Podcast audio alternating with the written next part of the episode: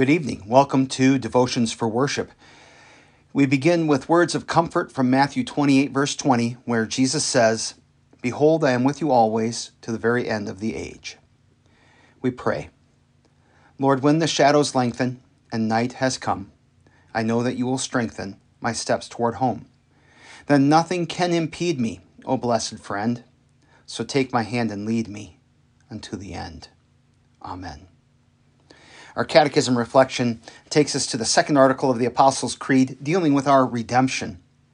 The second article says, And I believe in Jesus Christ, his only Son, our Lord, who was conceived by the Holy Spirit, born of the Virgin Mary, suffered under Pontius Pilate, was crucified, died, and was buried.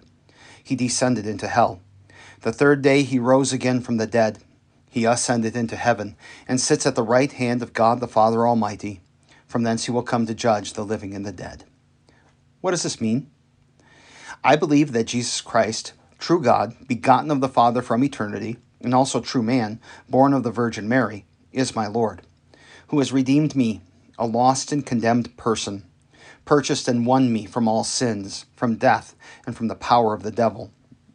Not with gold or silver, but with his holy, precious blood, and with his innocent suffering and death, that I may be his own and live under him in his kingdom, and serve him in everlasting righteousness, innocence, and blessedness.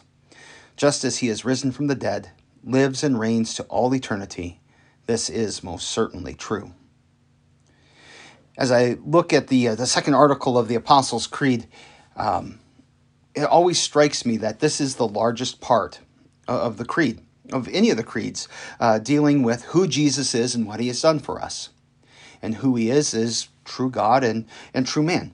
That he is completely and fully divine as well as completely and fully human. So that in a sense, he has a hand on God the Father and a hand on us in order to be the intermediary to bring, uh, bring us together and to reconcile us. And it says that this Jesus, who was born of the Virgin Mary, has redeemed us. And the way that Luther explains it in this translation, it says, Who has redeemed me, a lost and condemned person. When I was a kid and I was memorizing this, I remember remember uh, memorizing who has redeemed me, a lost and condemned creature. And, and I like that.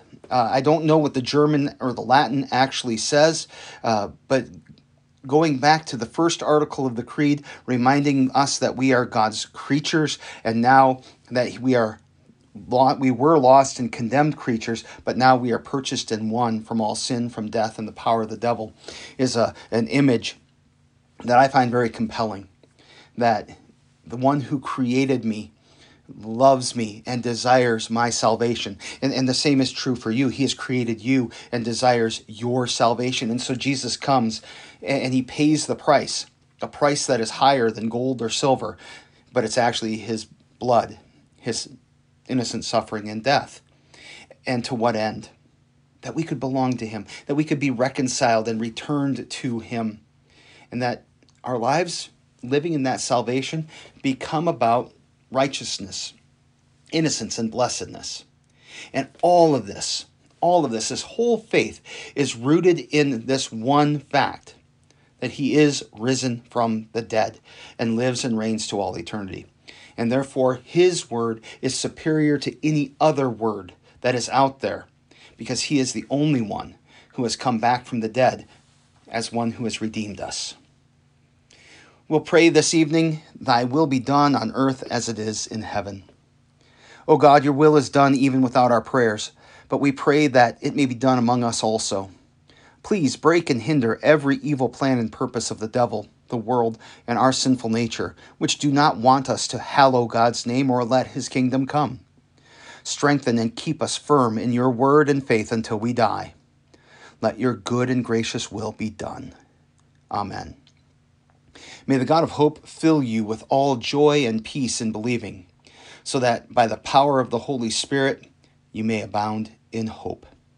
That's Romans 15, verse 13. God bless your night. I hope it is peaceful and restful.